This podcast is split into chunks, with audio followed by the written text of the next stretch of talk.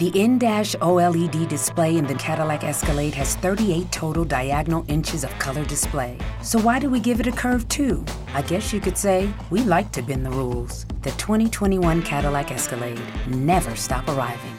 The in-dash OLED display in the Cadillac Escalade has 38 total diagonal inches of color display. So why do we give it a curve too? I guess you could say we like to bend the rules. The 2021 Cadillac Escalade never stop arriving.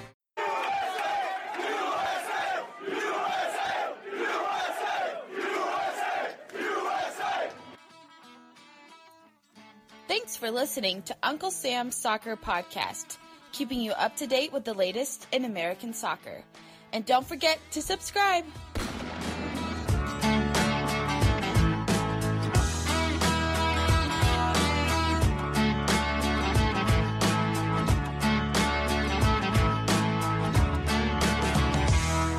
Yes, hello, listeners. Welcome to Uncle Sam's Soccer Podcast. My name is Steven Jodderand. Joining me, as always, are Aman Kafai and Jake Watroba.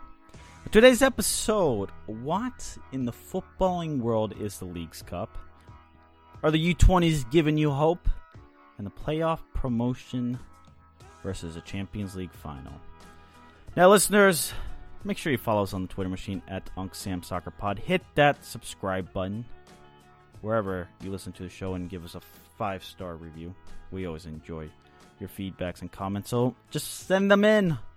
We'll respond when we can. Now, Armand is without Wi Fi. And in the 21st century, living without Wi Fi might as well be like living without water. How we doing, Armand? We surviving? I'd rather be I'd rather be thirsty than uh, I don't have Wi-Fi. Uh, I guess I guess I guess you could say at this point. Hashtag Um, America's problems, right? I mean, yeah, first world problems, right? First um, world look. I I I've been uh, trying to like catch up on some FC Dallas stuff, some soccer based stuff, but without Wi-Fi, I can only catch up on uh, I guess like offline NCAA football 14 kind of stuff.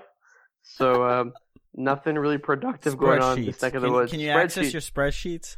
Yeah, on my phone. I can update them on my phone, so that's always a huge uh, plus. But I mean, outside of that, I'm just tweeting on LTE, baby, and you know, my phone doesn't have two thousand percent battery, so I just gotta conserve. You know, maybe enjoy life a little bit, go have some fun outside. Yes. Um, Enjoy the there's sun work to be done. U20s to be written about. Look, I gotta do it. I gotta figure out a way.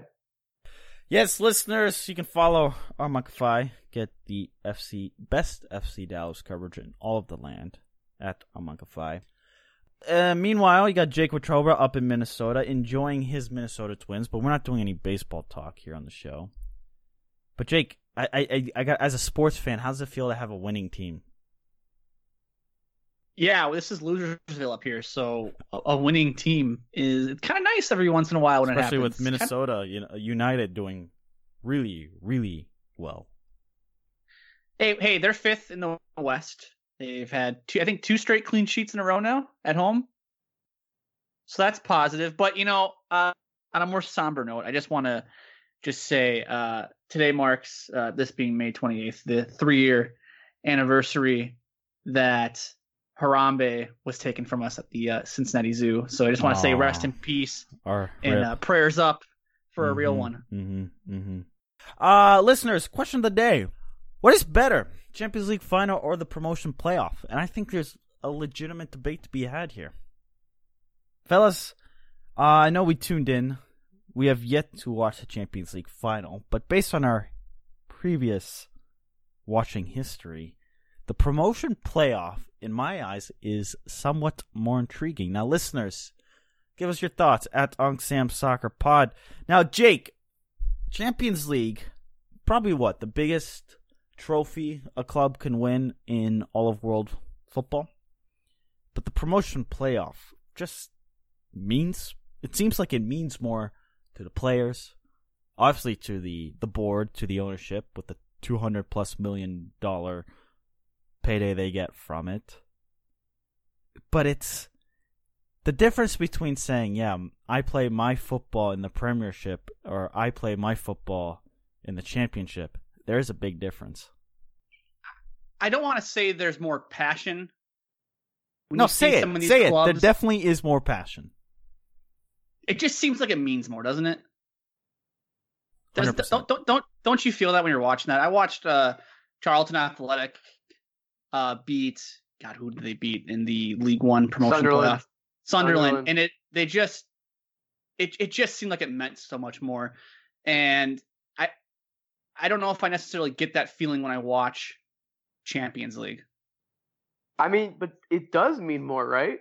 Because you have these guys who are playing, you know, for the chance to play in a higher level. I mean, with especially the championship playoff, that's what, like the 125, 200 million dollar game with all like the fees and like the rights fees you get for moving up. And these are, you know, life and death for some clubs sometimes, especially, you know, as the lower you go down the English football system, you know, you, you're not you're not sure if you're going to be, you know, paying the bills. I mean, that shouldn't be the case, but like Bolton Wanderers, they're struggling right now. They're in administration.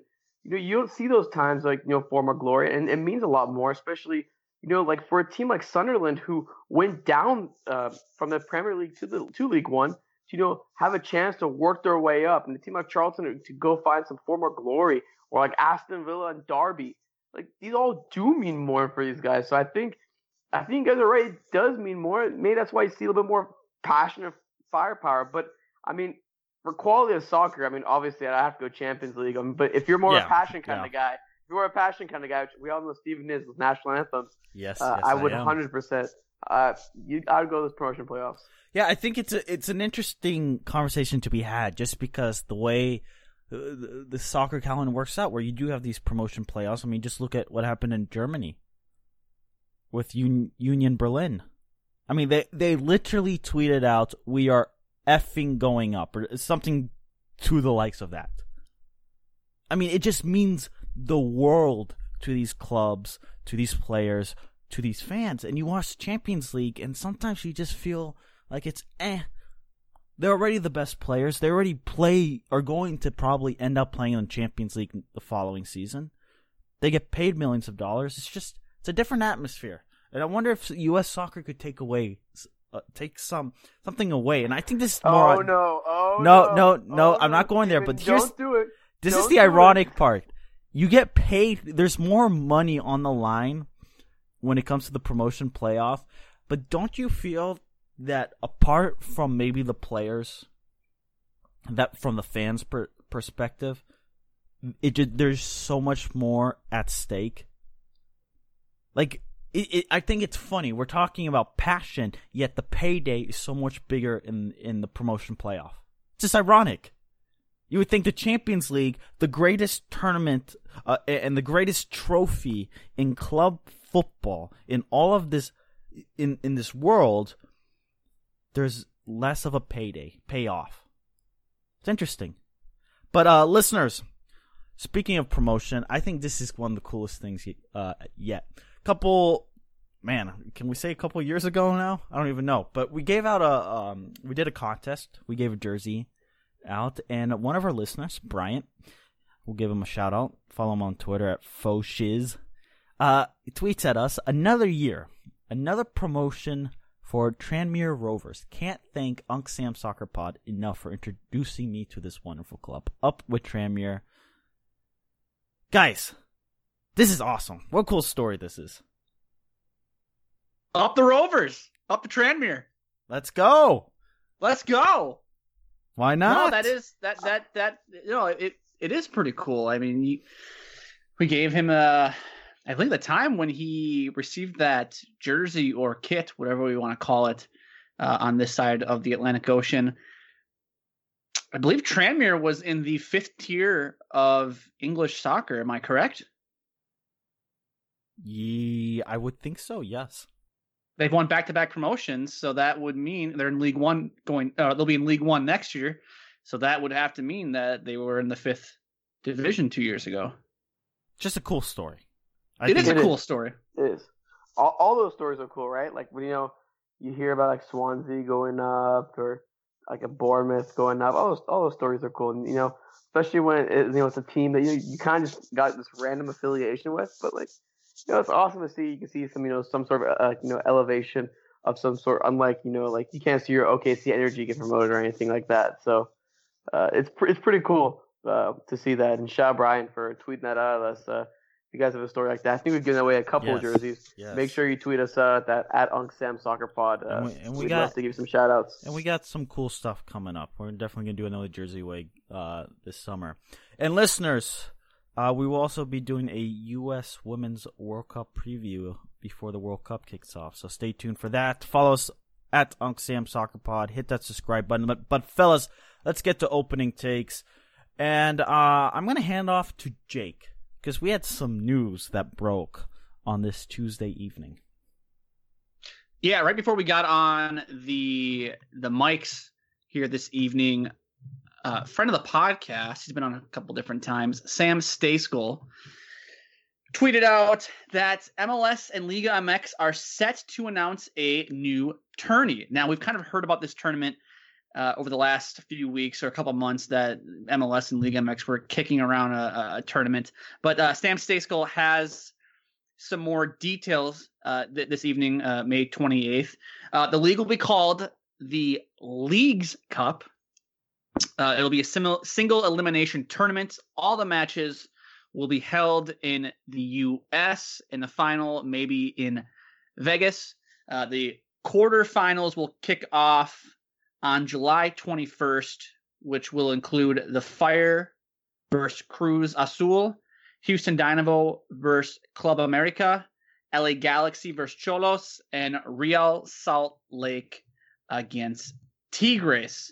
Now, this is this is kind of interesting in that Interesting in the sense of what the hell does Chicago Fire, the Houston Dynamo, the Galaxy, and RSL have in common regarding MLS? I cannot find a single reason why those clubs are playing this tournament. Right, and that leads me to my first question is, and maybe we'll understand this when more details emerge, but how did teams qualify or why were these four or I guess eight rather, uh for MLS for League MX, why were these teams chosen?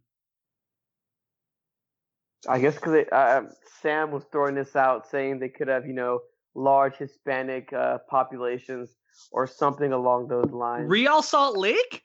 look, look, I'm just repeating what the source was saying, man.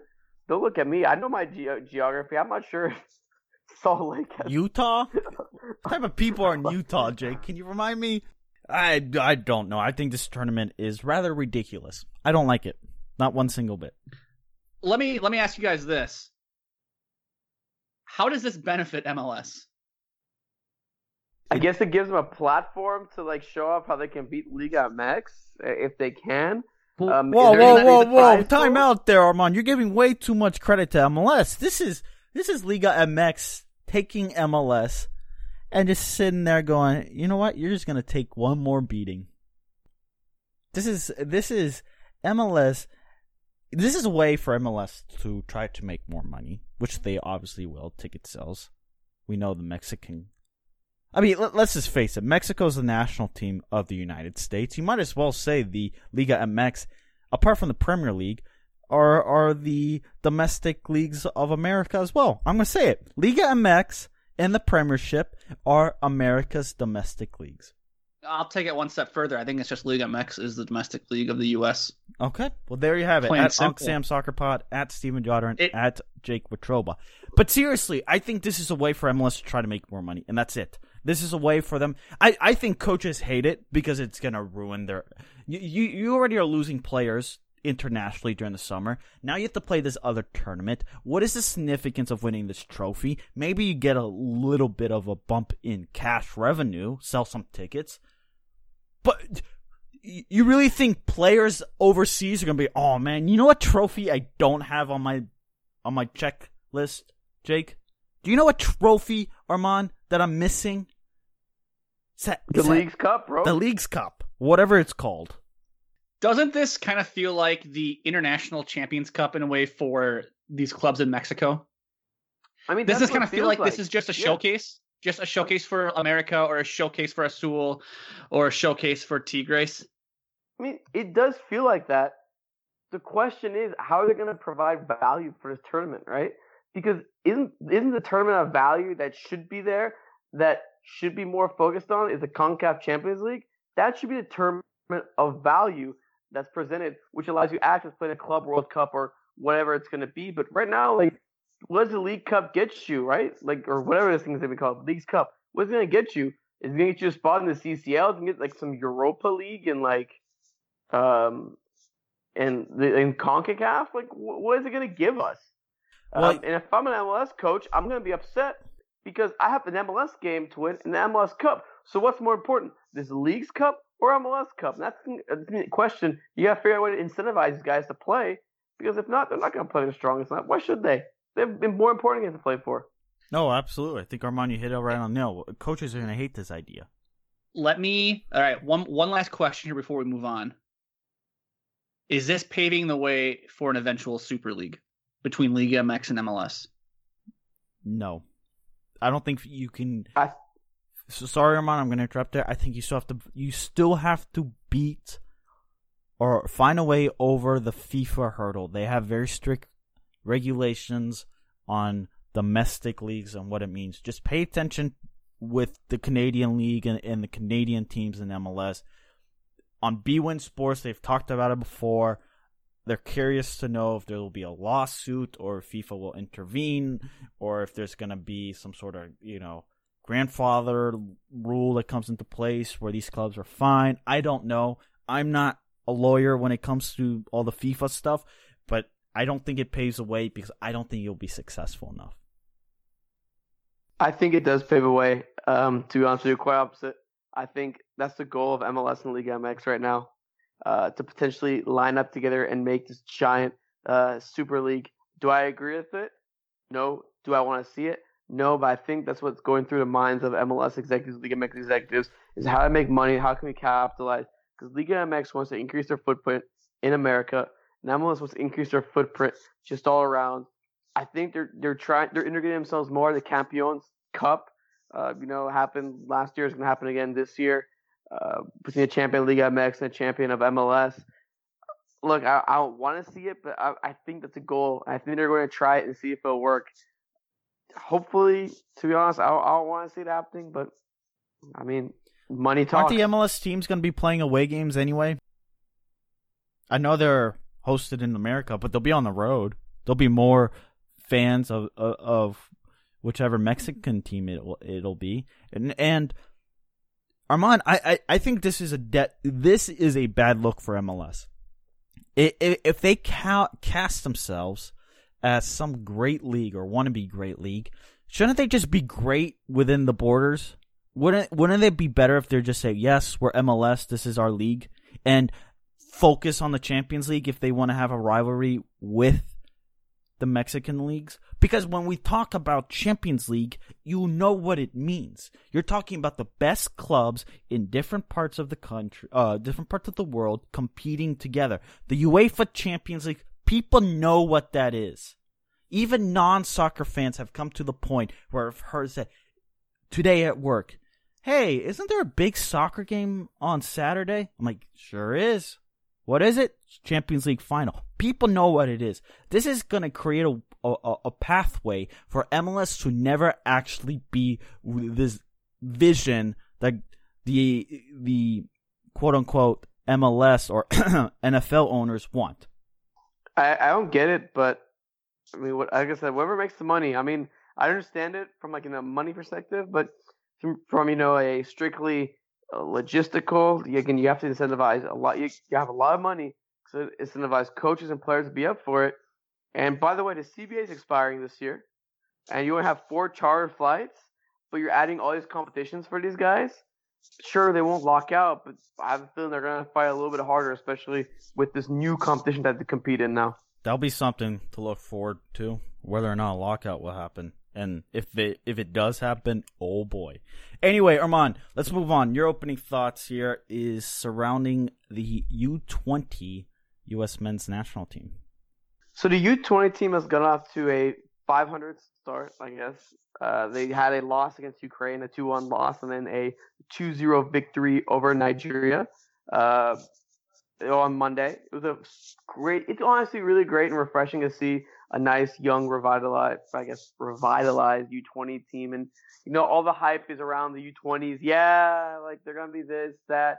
I've already seen Alex Mendez and Paxton Pomykal debates, which kind of really like why why are you debating these two good players? Let's let them play and see what happens. Um, but you guys have definitely seen some of the U20. What are your thoughts on how they play? Personally, with me, uh, I'm enjoying the way they're playing. I'm seeing some strengths, I'm, uh, especially in the midfield between Mendez and Pomykal. But I'm also seeing some weaknesses as well. It seems like outside back continues to be a problem. Uh, Serginho Dest, um, I think he plays at uh, Ajax or PSV, um, has been struggling. Um, on the pitch, Chris Durkin in the midfield hasn't been that great. Tim Weah in that first game was kind of eh, and then they added Sebastian Soto in as a forward, and he's more clinical and has made those bright runs and makes you a forward out there with ideas. Uh, just wanted, I, mean, I guess, starting with Jake, your thoughts on the U20 games and the do these even matter? To be well, honest with you, uh, Armand, I want to interject one question, and that is whether or not the U20s give you hope for tomorrow. For tomorrow as in the future? Yeah. Yeah, uh, they do. Because the players are playing are this new class of U20 guys who are not collegiate players, but are professional players playing from 16, 17, 18 that are overseas. For example, I mean, look at that roster. You have Chris Richards, who's played Bayern, and you can see that he's gotten better within his last six six months to a year with Bayern Munich, with how he's playing with the U20s. Alex Mendez, Freiburg, you can see that he has potential. The way he's bending balls, the way he's looking off opponents. Even Paxton Pomykal, who's finally getting playing time in MLS and has been a professional athlete for now almost three years, he's able to maneuver and be a lot better on the ball and ha- increase his work rate. A lot of these guys are getting professional minutes or getting in a professional environment at a younger age, and it does give me hope because that college base and that gap is slowly kind of disappearing in my eyes in terms of you know players that are collegiate players uh, versus um, homegrown academy playing professional environments. But anyways, guys, your thoughts on the U20s? Well, I, I've only, like I said, I've only watched the the match against Nigeria. But one thing that stood out to me was, and you've touched on this a lot, uh, Armand, was uh, the play of Alex Mendez and Paxton Pomykal. I mean, it's it's clear and obvious they are. I don't want to say head and shoulders above everybody else, but they they look the part, don't they? They look like they're the two the two stars of this team right now. Like you said in, in the first match, uh, Timothy Weah wasn't really didn't really make much of an impact there, but uh, was a little bit more impressive in that second game with Sebastian Soto uh, playing up top at forward. But it was it was clear and obvious to me watching the game against Nigeria. We, we always, at least for me, Nigeria always seems like in terms of uh, youth setup, they're always kind of one of the uh, upper echelon teams when it comes to you know U17s, U20s. I believe they played in the they went pretty deep in the Olympics uh, a few years ago. Am I not? Am I right? Yeah, I mean, just look at their run at the 2018 World Cup. Everyone said this team is just one tournament too soon here. It's the next tournament that you should keep your eyes on the the Super Eagles. I think that's what they're nicknamed. But no, you, are not wrong, uh, Jake. That Nigeria... I mean, they were. They, they, they, sorry to cut you off here, just real quick, just to finish my point. The U.S. kind of ran them off the field yesterday. I was about, I was about to say, yeah, they did. They outplayed them. And how often do we say that about a U.S. team that's not playing a team not named Guatemala or a team not named Haiti or Guyana, which we'll see here in a couple weeks in the Gold Cup? How often do we say, you know, the, the U.S. the U.S. ran circles around that uh, team?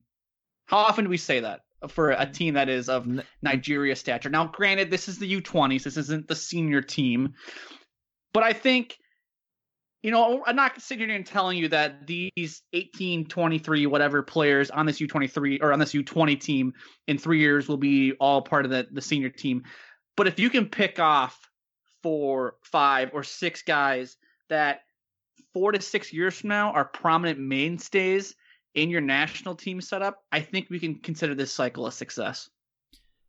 Let me ask you a question because I think this U20 tournament will be judged in five to six years. I think we'll judge the success or failure in five six years. Yeah, if they win it, great. That would be awesome. If they crash and burn, Uh, let, let's see how these players respond. Um, obviously they responded. I mean, they lost to Ukraine, and I think people on Twitter were like, "Oh my god, here we go again." And how uh, it, it was almost borderline the most typical U.S. men's national team thing to do was to lose the opening game against Ukraine. And then they come back and win, and they put some back hope, and now it's it's like this mentality with the U.S. men, just regardless of age group, is always, regardless if they ran off Nigeria off the field, regardless if they they ran circles around Nigeria, it's kind of this gritty team with the U.S. For some reason, it just mm, that mm, continues. But it, it, it's a determination five six years whether or not these players will do something for the U.S. men's national team. But here's my question, guys: Is this the and Armand? This is particularly a question for you. Is the talent on this U twenty equal, better, less than the talent that the U.S. men's national team has with its young guys, specifically surrounding Pulisic, Adams, you name who else? Um, McKennie a couple years ago. If you were to match them side by side at when they were 20 years old, will this talent of, of players outpace the talent that we're starting to see come to fruition uh, and, and flourish with the, the, the senior team? I don't know if they'll outpace them, but there's a reason why I've been constantly reading and constantly hearing that a lot of people want to acquire U- younger U.S. players because they think there's so much potential uh, within them. Now, with the guys like McKennie, Pulisic, I don't know if you can compare to the, to compare them to those guys. I mean, maybe we should. Maybe I'm being too harsh, but I think those guys are like another tier uh, relative uh, to well, some to some of these guys. Let me, inter- let me interrupt there because what about like a Richards who goes to Bayern Munich? You talk about Pulisic developing Germany. Yes, he got the chance to go younger, but Sargent went at an early age. Like now that we're seeing them go at a much younger age than previous years, can't we slowly start to to at least compare and and see how the talent of Pulisic, who is you know seventy million dollar man and the next the man at Chelsea Football Club, like say a Richards who went from FC Dallas to Bayern Munich, who's been impressive, and it's starting to translate with the U20s. His the knowledge that he's gaining at a Bayern Munich. Oh, you'll see it. I think we will see it more in 2026 than we will in 2022 when these guys are entering their primes at 25, 26. Uh, Jake was saying, you know, four to six guys make a success. I would say that's a pretty good number at around around that four.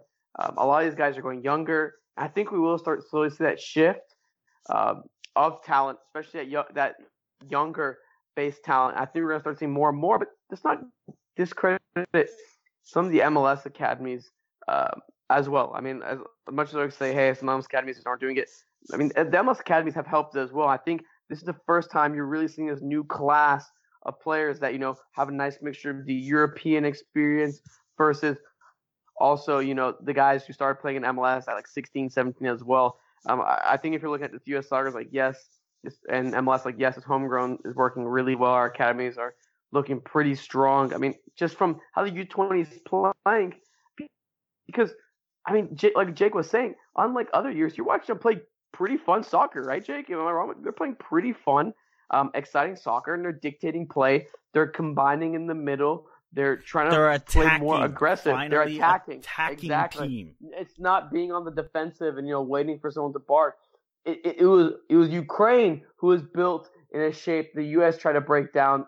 Uh, Ukraine was built in defensive shape, and it wasn't the U.S. that was trying to, that was uh, uh, in that defensive shape. It was Ukraine, and the U.S. tried to break them down. And it's I hope it's this new era of excitement and attacking minded soccer uh, that Berhalter, Ramos, Jason Kreis, all these guys want to help bring in because it, it's entertaining. It will inspire the youth to come play, and more importantly, it'll advance us as a nation uh, in terms of soccer playing. Jake, let me ask you a question asked Armand. Listeners chime in at Unc Sam Soccer Pod. Does this U20s give you hope for the future? I mean, it has to It has to. Look at the talent on the field. You have Chris Richards. He's playing at Bayern Munich. Alex Mendez. He's at Freiburg. You have Timothy Weah.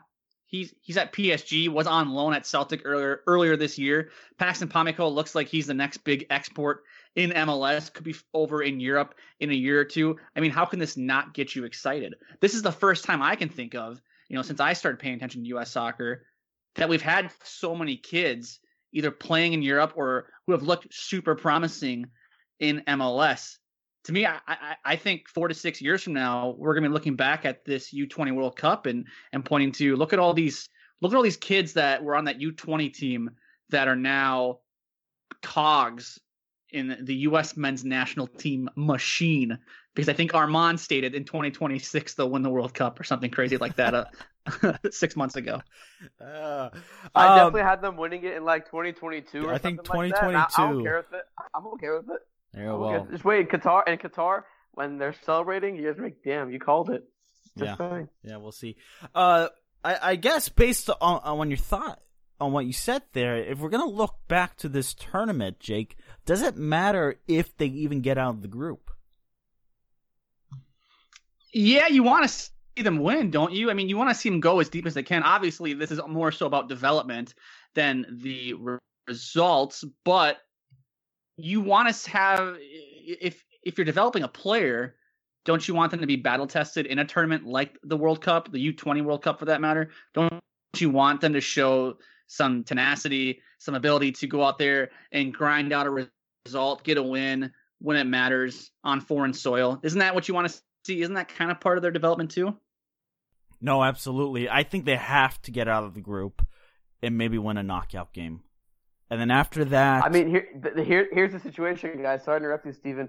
If they make it to the round of 16 at this point, uh, they'd be number two, and they would finish uh, right, and they would play the next round France. Uh, so um, France's team is obviously insane. So they might not be the winner, but I think it's a great test for his U20 team, even if they only have four games. Yeah, but getting out of the group is cr- critical, and if they they go up a tough challenge, and it, say it's a France, and then four to five, six years from now, we say, oh well, look at the players who are on the French team and, and how the French team's uh, developing at the senior squad. It's a great test. I, I'm with Armand. I think they have to get out of the group. If and, and if they do get out of the group, the buzz on Twitter will be raging. It's like as if they had won an actual trophy or placed high. Listeners, make sure you give us a shout at Unc Soccer Pod on the Twitter machine. At Armankafai, get your FC Dallas coverage through him. At Jake Watroba for the hottest takes. And at Stephen Jodderant. Make sure you come back t- tomorrow. We'll, we'll have part two, more conversation regarding the U.S. men's national team, Christian Pulisic. As well as Raheem Sterling saying he wants to play in MLS. What does that actually mean when players say they want to play in MLS? Is there something bigger going on there when players comment on that? And then lastly, our counterattack segment with Jake Watroba. Don't want to miss that. It's going to be a European one.